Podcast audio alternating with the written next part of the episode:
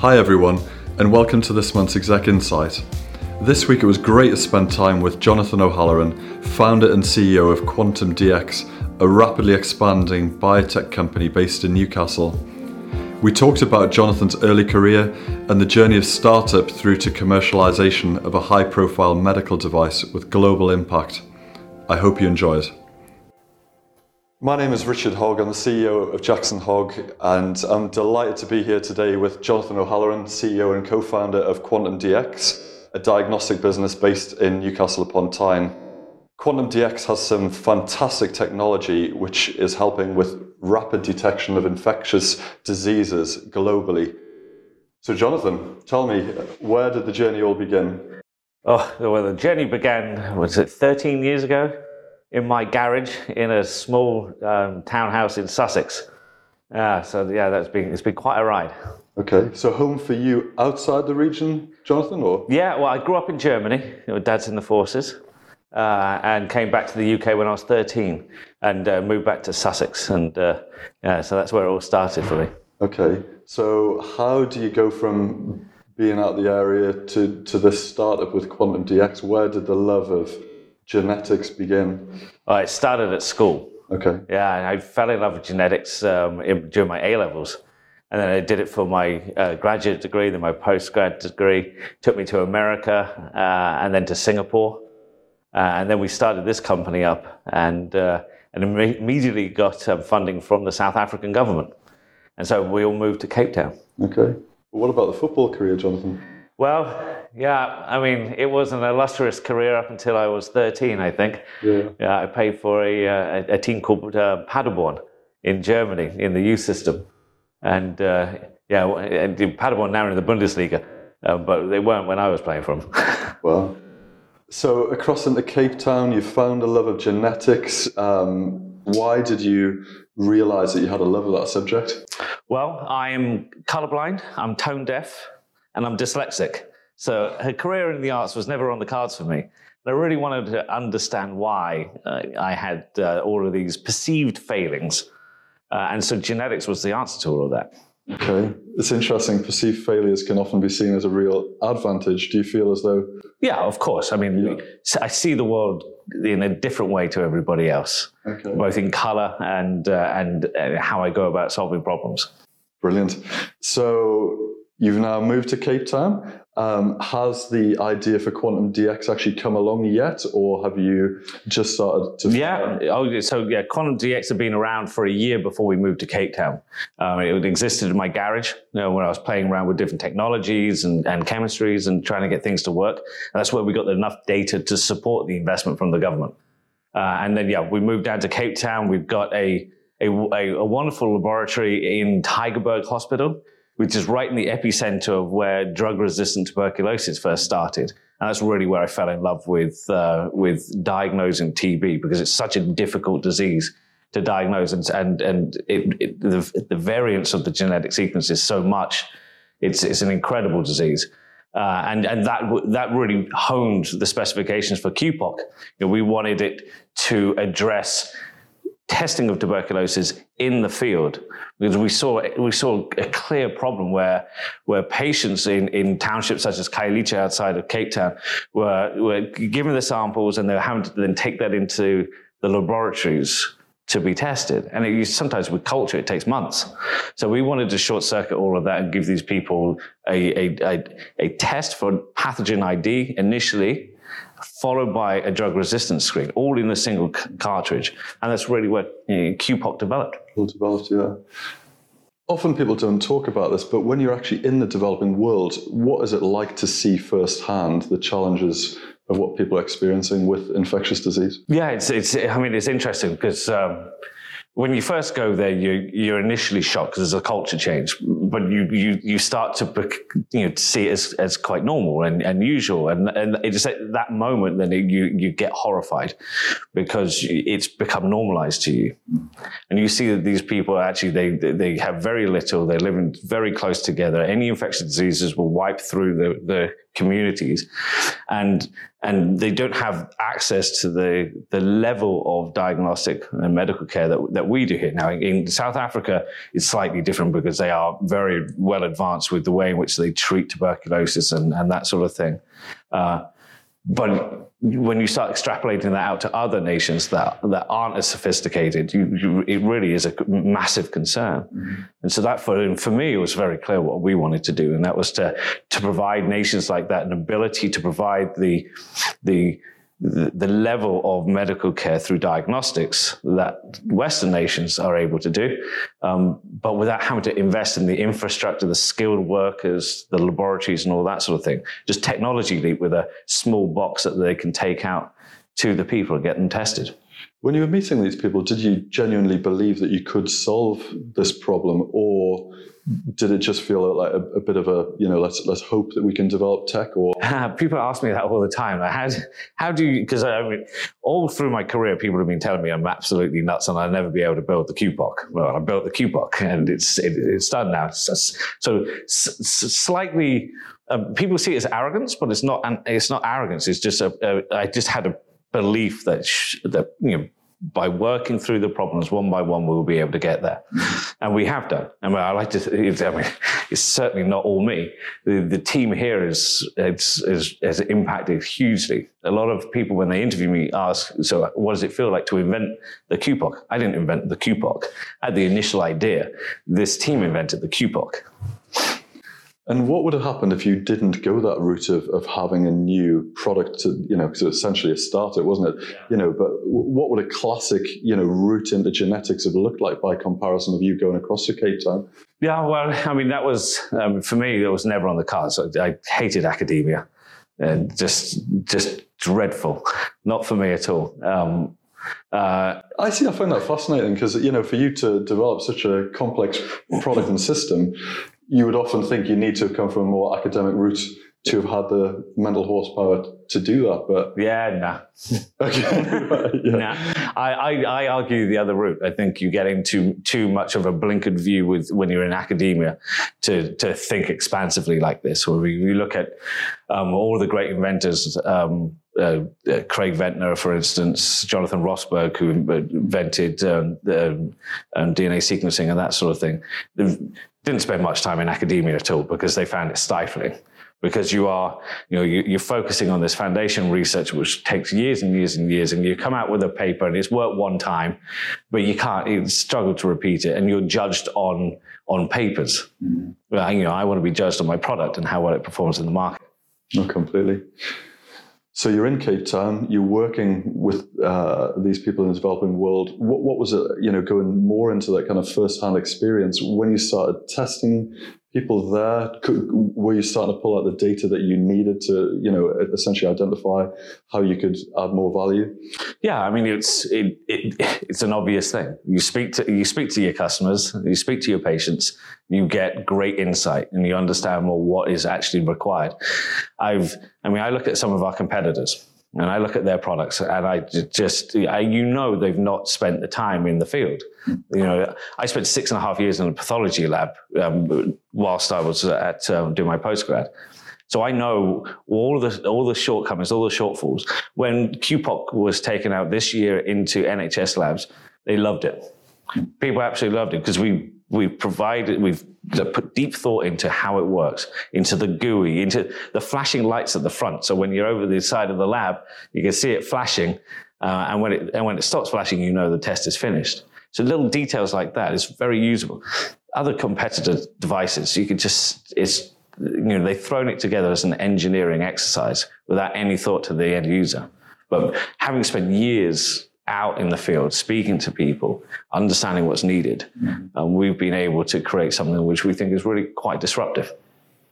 How big is the opportunity for a product like QPOC? Well, let's benchmark it. Um, so what are the one of the big exits that we've seen in this field, um, the classic one is Cepheid, that's four billion. Mm-hmm. Um, we've seen um, recently Mobidiag for half a billion.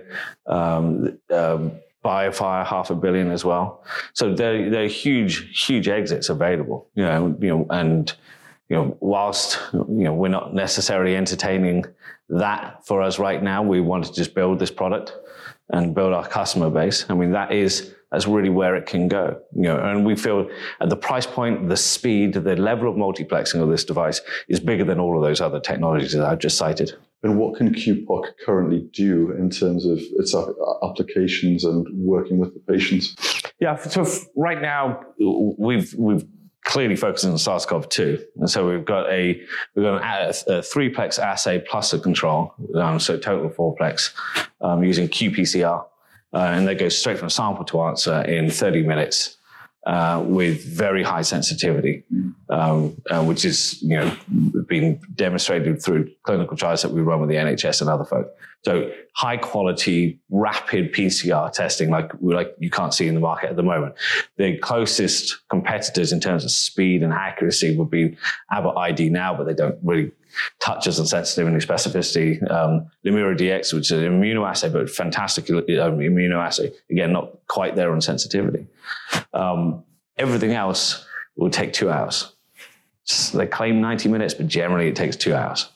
You know, the difference between two hours and 30 minutes when you're in a, in a, in a triage situation where you've got a patient, and maybe it's an emergency C-section, maybe, maybe you know, they need to be treated. We can run this in the ambulance as they're going into the A&E. You can't wait two hours for a result.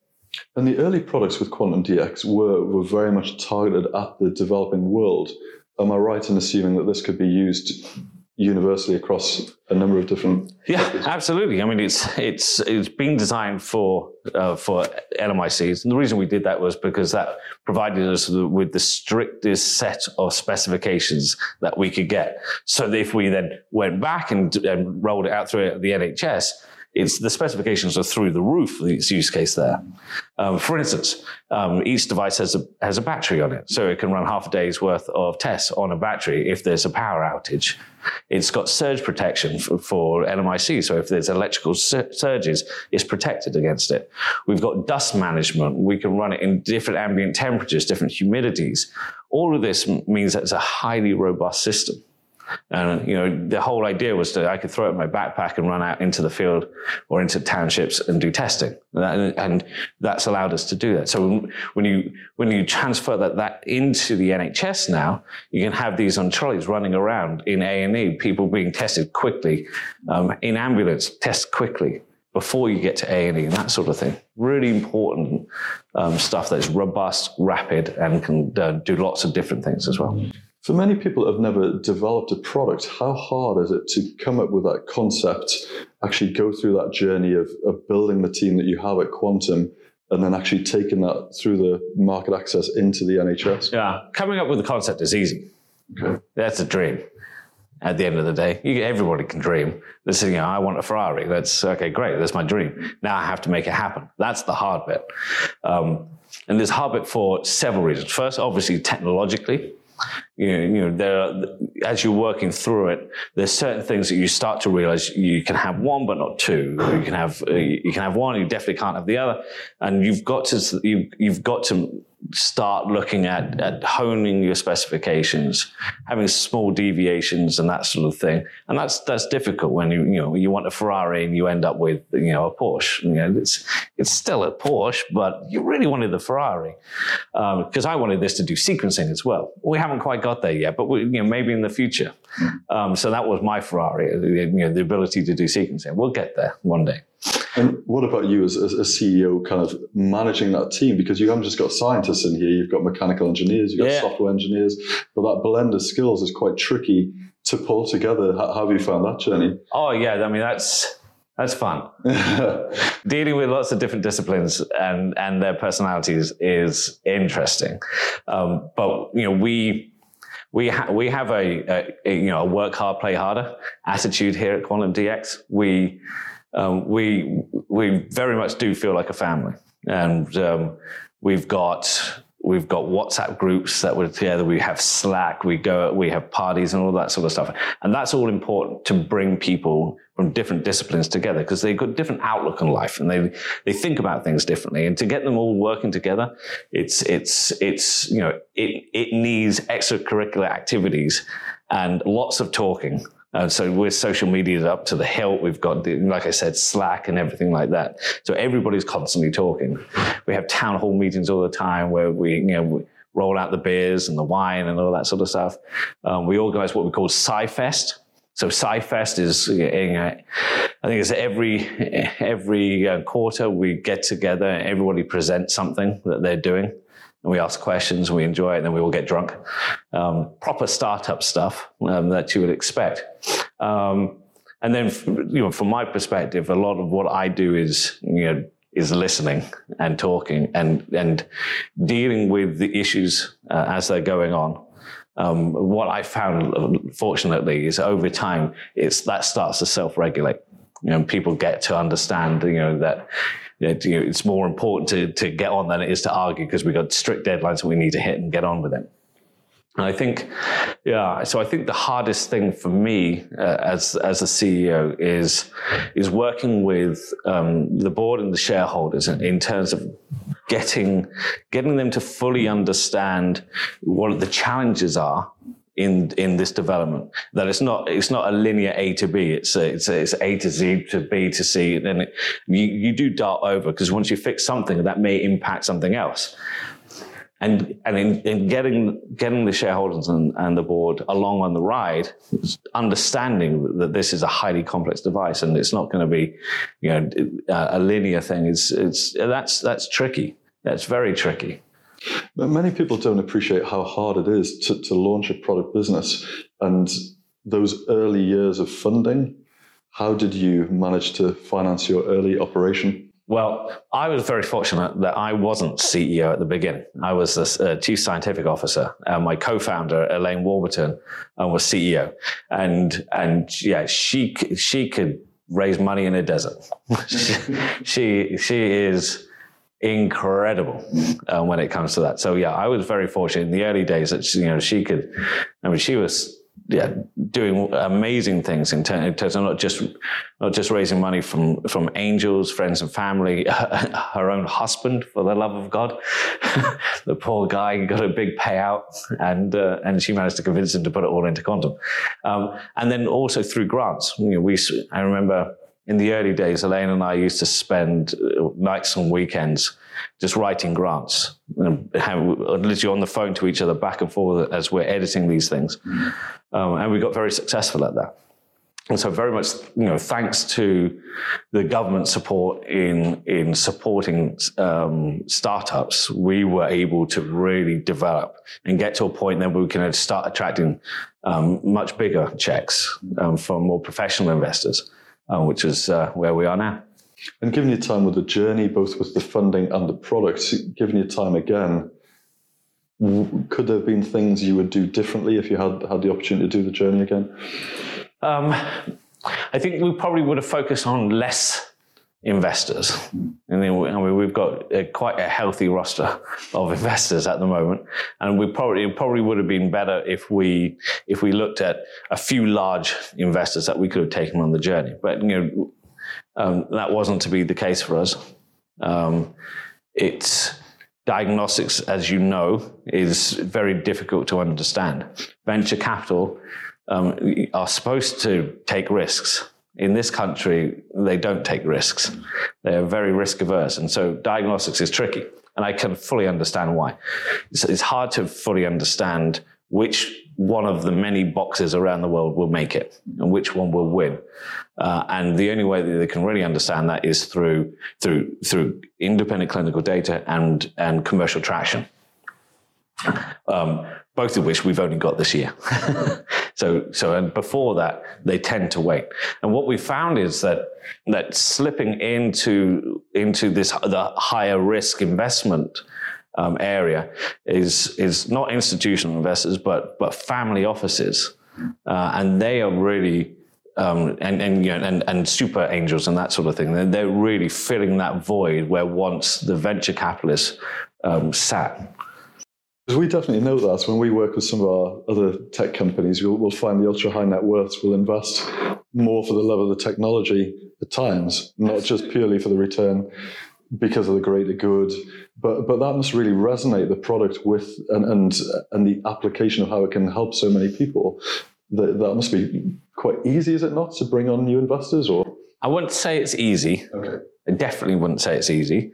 Um, and the, the family offices and high and super angels are, are, are definitely getting more and more sophisticated, and they do their research. So it's, it's certainly not easy, but it is it is easier because their investment cycles are are a lot more flexible. Uh, with venture capital, you know, a three to five year um, return on investment is a requirement. Um, that's very difficult to predict when you're in development. Um, but with with um, super high net worths and with uh, the family offices, they want to be along for the journey.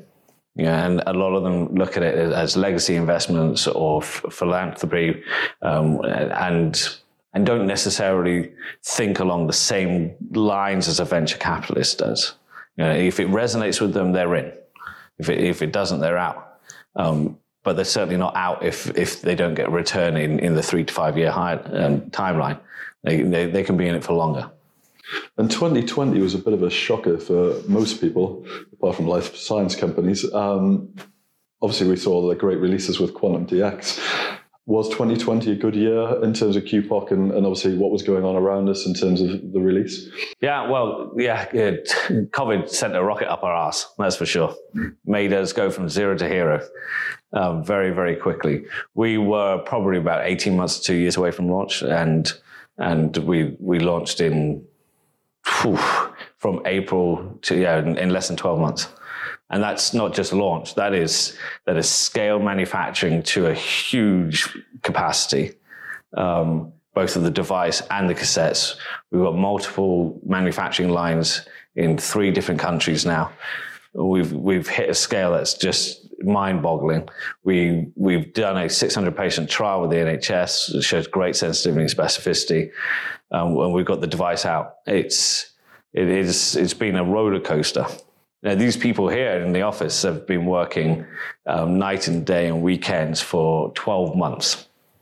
And it's interesting because this is not the first time I've heard this story, as in 2020 seemed to accelerate significantly just the rate of both that innovation, but the rate at which you can commercialize, system integrate a product.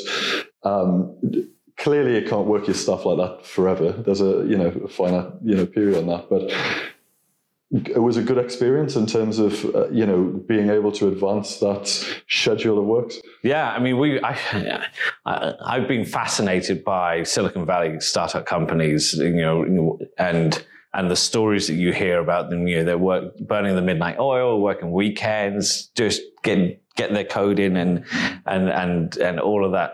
And we people we people literally living in the office. We did all of that for a year.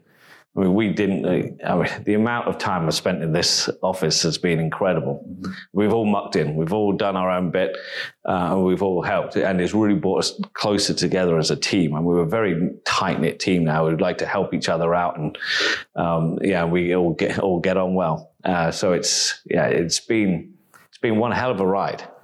Um, and at the end of it, we've we've now got QPOC at scale, which is which is really exciting for UK PLC really exciting. This you know, normally what happens is it gets picked off by an American company, and we we lose that. But because of the support through COVID, um, we don't necessarily have to lose this. So, where are you manufacturing the product now, and how many units are, are coming through annually? So, QPOC we're manufacturing um, in Felixstowe with our partners Cogent. So UK built, uh, which is which again, which is great for UK PLC. Um, we can we could do you know, 800 devices a month um, based upon orders. So the capacity is there to go absolutely gangbusters. Um, we've got a, a, a, test disposable line in Copenhagen and another one in Singapore, um, which has been really interesting setting these things up and not being able to go to Singapore. So our manufacturing team has done absolute wonders in doing that remotely. And how did how hard did you find that the transition of actually designing and developing the product in house to then passing it out to an outsourced manufacturing? Oh, well, um, yeah. It, from my perspective, it seemed like it, it went extremely smoothly. There were a, f- a few things that we needed to tweak here and there, but it seemed to go really smoothly. And I think that is testament to the fact that we we brought on really top class people our, man, uh, our, VP of manufacturing, Andy Whittle, he's been there, seen it, done it. Um, I'm sure he wouldn't say it was easy, um, but he made it look easy.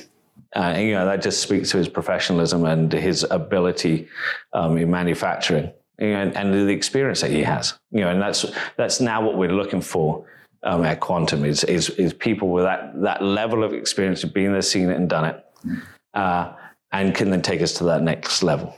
And what are your plans for Quantum generally in terms of both the headcount here at Newcastle and in terms of international expansion? If I'm sat here in 10 years' time, what will Quantum DX look like? Yeah, well, in, in 10 years' time, who knows? Who knows? Yeah, we may have a few more boxes. We've got one that's um, just about to go into product development as well. So yeah, that's that's exciting.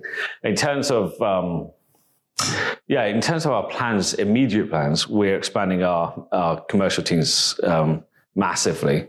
We're starting hiring internationally as well. We hired a couple of people in Spain, and one in France soon, um, uh, and we're building out a distribution network as well. Um, so we're right at the start of that, and that's really is now really starting to take take off. We're also um, with our, you know, with our, our, our technical teams, we're, we're, transitioning them from the, from the, this kind of R and D development into the more tech support um, for the sales. Uh, and like I said, we have this other box which which is um, even better than QPOC that will be coming through. Not a molecular technology, but it's a cell capture for sepsis and tuberculosis. So yeah, the future's pretty rosy. Yeah, 10 years time where we will be, ah, I don't know, we'll be bigger than Cepheid. Brilliant. Um, and how are your competitors responding to this product? Because when you launch anything that's clever, and I would expect this has got numerous patents on it in terms of protecting the IP, yeah. but are your competitors in the wings already trying to copy your ideas? Uh, I don't know if they're trying to copy them. I think they're keeping a watching um, brief on us to see what we're going to do and and, you know, and and understand where we go in terms of our, our commercial traction when we actually get out there um, with our CE marks um, later this year. Um, we, my inbox is filled with with with other companies wanting to take a look at Quantum DX for various reasons, whether that's partnerships or or strategic investments or whatever. So we, yeah, we are we're yeah we're very popular at the moment. We're the hot girl in the disco. It's a very good analogy. Um, and uh, you've always been a very collaborative business. You've always opened yourself out to NGOs and uh, other pharma businesses. But how do you get that balance right of collaborating, but not allowing people to come in and just rip off all your ideas? Uh, well, IP, first of all, strict non disclosure agreements uh, and contracts um, that prevent them from doing it. But even then, people will still try try and um, rip you off. Uh, th- this this device takes has taken a lot of work, and there's a lot of know-how on top of the IP. Um, so it will take somebody years to to to, to rip this off. Um, and it, yeah, it will be very, very difficult. But we're an open and collaborative company, and we, you know, what we want to do is is to work with companies such as SpeedX in in um, Sydney, Australia. We've um, we're working with them uh, on a number of different assays. We've just won a, a, a, grant with them as well to put their assays onto our platform. Mm-hmm. Uh, and we're working with other companies as well, which I can't talk about at the moment, but I'm sure it'll be announced soon, who are also looking at putting their assay content onto QPOC. The idea here is a, a box doing a single test is not that attractive what you need is a box doing multiple tests. So expanding our menu makes QPOC more attractive. Mm-hmm. And we're a small company from the northeast of England. Uh, we, we, don't have the capacity to develop lots of assays and get them through regulatory, but our partners do. Mm-hmm. And so we've identified a, a, long list of partners who have assay content, but don't have a point of care box who do want to get to the point of care. Uh, and we're working with all of them. And I, you know, I think that strategy is going to really help us differentiate ourselves in the marketplace. I mean, we can we can do a 30 minute sample to 70 plex assay. And no one else can do that. Um, and when we add content to it, it's going to make it all that better. Mm-hmm. We talked before about like 10 years on with a business. If we were to try and put a number on the impact of, of people's lives at the end of this, how many lives could be saved with a product like yours? Yeah. So you know, if if we if we do get this device into um, low to middle income countries and have it impacting, for instance, so let's just take uh, one disease, tuberculosis. 10 million people get t- tuberculosis every year. Um, about a tenth of them have drug resistant TB. To diagnose TB properly, it would take three months. To diagnose drug resistant TB, it will take uh, up to five months.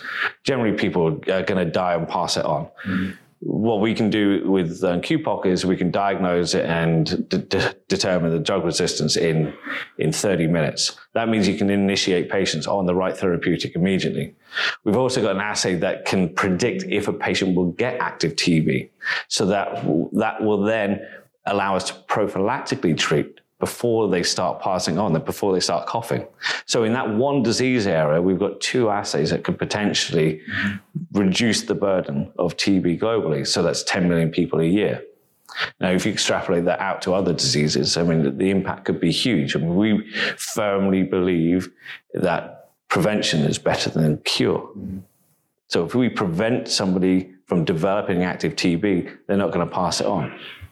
And so it's, thinking like this, thinking outside of the box, thinking about how we can impact different pathways mm-hmm. um, that will make the big difference. So, yeah, millions of people. I think that's just truly wonderful. And I, I guess working in a team, which is developing technology that can save lives. I mean, I know there's other businesses doing that, but it, it's truly wonderful in terms of the end goal of, of where the technology is going. Um, I've once heard you talk about the Internet of Life and data points and cloud. How has all that progressed alongside the development of QPOC? Yeah, so well, QPOC's got an antenna on it. It's got the chipset that allows you to send data via um, hardwire with a USB cable, um, with Bluetooth, with um, over the Wi-Fi. 2G, 3G, 4G. It is highly connected.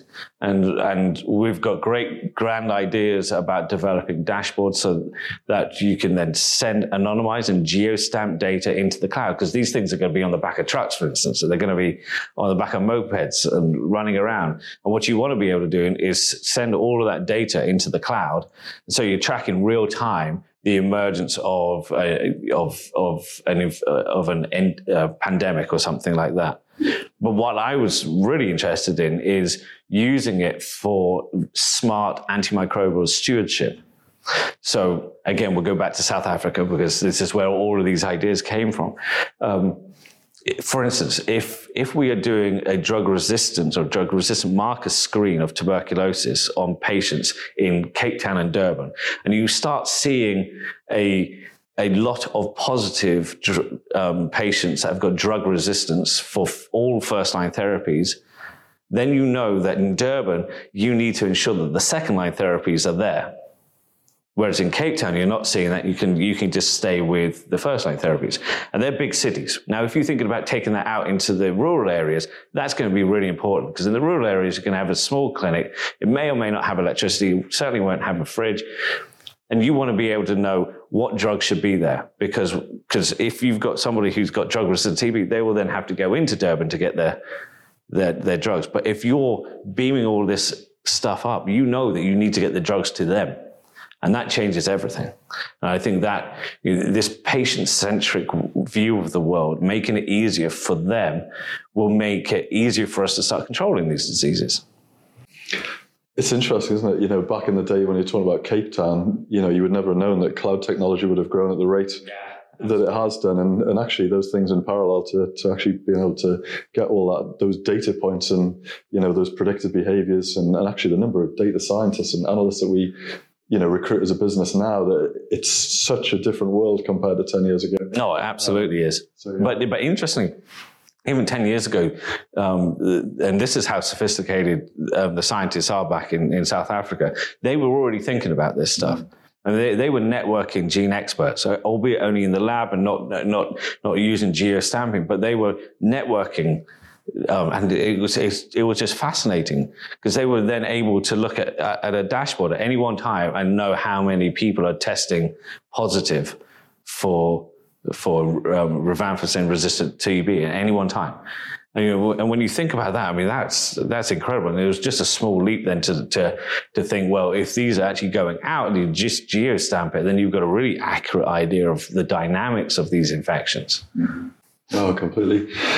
And just coming back to 2020 and linking that to the to the wider kind of pharmaceutical industry, do, do you think with antibiotics and uh, do you think we're going to see a more increased investment in, in antibiotics and development from these larger drug companies over the next few years, given what we've seen over the last year of 2020? I think there's going to be more funding available. Okay. I think the business models need to be addressed uh, because they're not quite there yet. I don't don't fully understand how a how a pharmaceutical company can get a return on investment mm. from developing a new anti-infective.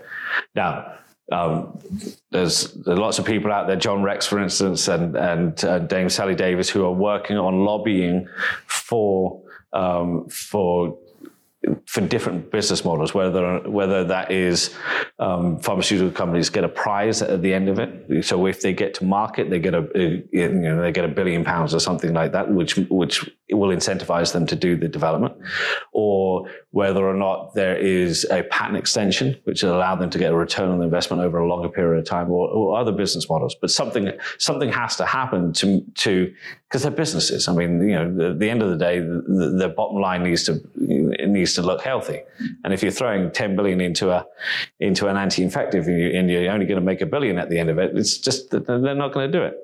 Um, so that needs to be addressed. But that's you know there are smarter people than me working on that. And do you find that you're listened to because you must have a you know you talk about your end customer, you've got intimate knowledge of the the demand for your product and how that links in with obviously the treatment of infectious diseases. Do, do you feel as though you you have the ear of government if you want to add value to what's actually going on on the ground? Yeah, yeah, no, absolutely. I mean, I yeah, I've I could definitely speak to um, people in the government, the Department of Health, uh, about all this sort of stuff, which is um, which is great. Uh, but you know, at the end of the day, the, it's the fundamental um, economics of of of infectious disease treatment and diagnosis are just they're just they're tricky at best. Um, and when you think about a treating clinician, they've got a they've got a five pound um, anti-infective therapy, and they have to run a thirty pound test to decide whether or not they're going to use it or not. They just they just they're going to give it because they just do. That's just the way it is. That needs to change. We need we need government to to lead from the front and say you can't you can't prescribe a drug unless you've had a companion diagnostic, unless you know that that that what you're about to give will work. Um, uh, but it's it, it's tricky because the value of diagnostics is not readily seen in, in hospitals and in government and all that sort of stuff. What I hope now, thanks to COVID, is that it, it, it, has changed. We suddenly have started to see that that diagnostics is is going to be important, and not just for COVID, but for everything. Um, so yeah, fingers crossed that, that that keeps going. Although the media seems to have dropped the whole diagnosis diagnostic piece and is focused on the vaccines, but uh, yeah, once the Indian variant hits these shores, they will soon change their tune. Mm-hmm. Okay, and you know, thinking as, as time goes on, what what could other businesses or people do to support a business like Quantum DX? Well, they could buy QPOCs. Okay. Absolutely. So it's the hospitals with the NHS? It's a hospitals, uh, any business. I mean, lateral flows are, are, are great technologies when used right. And the right use case for lateral flows is when there's a high prevalence of an infectious disease um, within a pandemic, um, where you want to start cutting down the the number of, of positive patients, um, stopping that chain of transmission bit by bit. But when you're at low prevalence like we are now, they're next to useless, absolutely pointless. So what you actually need is PCR because PCR is more sensitive. And so you're able to pick up those rare cases earlier. And so when you're when you're in an office building, for instance, if you're in a, go and have a board meeting where there's lots of heated debate and everybody's shouting and you're in a closed room, do you really want to rely on a lateral flow test? Or do you want something that's more definitive like PCR? So, so for us, we see a big market in that kind of thing, and and obviously schools, travel industry, et cetera, et cetera. Mm-hmm. And what about wider investors, NGOs? Do, do, you need any more support from or distributors? Is there anyone else you need from the wider community to, yeah. to increase the growth of your business? Yeah, like I said, we're building a distribution network at the moment. So we're talking with lots of distributors throughout the world. Um, uh, yeah, so that's going to be very important for our next phase. Mm-hmm. In terms of um, investment, um, we're we're looking both at strategic investment uh, as well as uh, more institutional investors at this moment in time. You know, we've got to that point where where the risk is off the table from a technical perspective, and very soon from a commercial pers- perspective. So, uh, institutional investors will be, will be more interested in investing us to help us scale. Mm-hmm. Um, so that will be the next uh, next thing for us. Um, uh, but yeah, I mean, other than, other than that, we're pretty. You know, we feel we feel home free right now. It's uh, we're it's in a very good position. Absolutely, you can tell that from everything. You know, the, the team building. Obviously, you know all the wonderful things we see that's released, and so it's a really exciting journey. Tell me, Jonathan, if um, if we weren't sat here chatting about QPOC and, and all the skills that you've gained over your experience, and obviously you're very humble about talking about your strengths and weaknesses, what skills do you have now that would lend themselves to other businesses? I, if you weren't doing Quantum DX, what else would you be doing in life? I'd be a bum. this is all I can do. That's interesting, but I do mainly because this is all I want to do. Okay. I have a very strict, when I look when I got a very strict view of the world, and and and I hate I hate doing stuff that I don't like doing. Um, and so football didn't work out for me, uh, but genetics has. So I would be building a box or building a assay, um, and and and it would be in science, and I would not be doing anything else. Mm-hmm. Jonathan, you've got a fantastic business here with Quantum DX. I'm very excited to see how it's all going to play out over the next few years. And I look forward to meeting again in due course. But Jonathan, thank you so much Cheers. for your time. I appreciate it. Thank, thank you. you. Cheers. Bye-bye. Bye. Thanks for listening to this week's podcast, and I hope you gained some insight from Jonathan's journey. Jackson Hogg is an absolute talent management partner specialising in the engineering, manufacturing, and technology sectors in the UK, USA, and Germany. To find out more about our full suite of services, please visit our website at www.jacksonhogg.com. If you've enjoyed this podcast, please rate us on the iTunes Store so that we can reach more people around the world.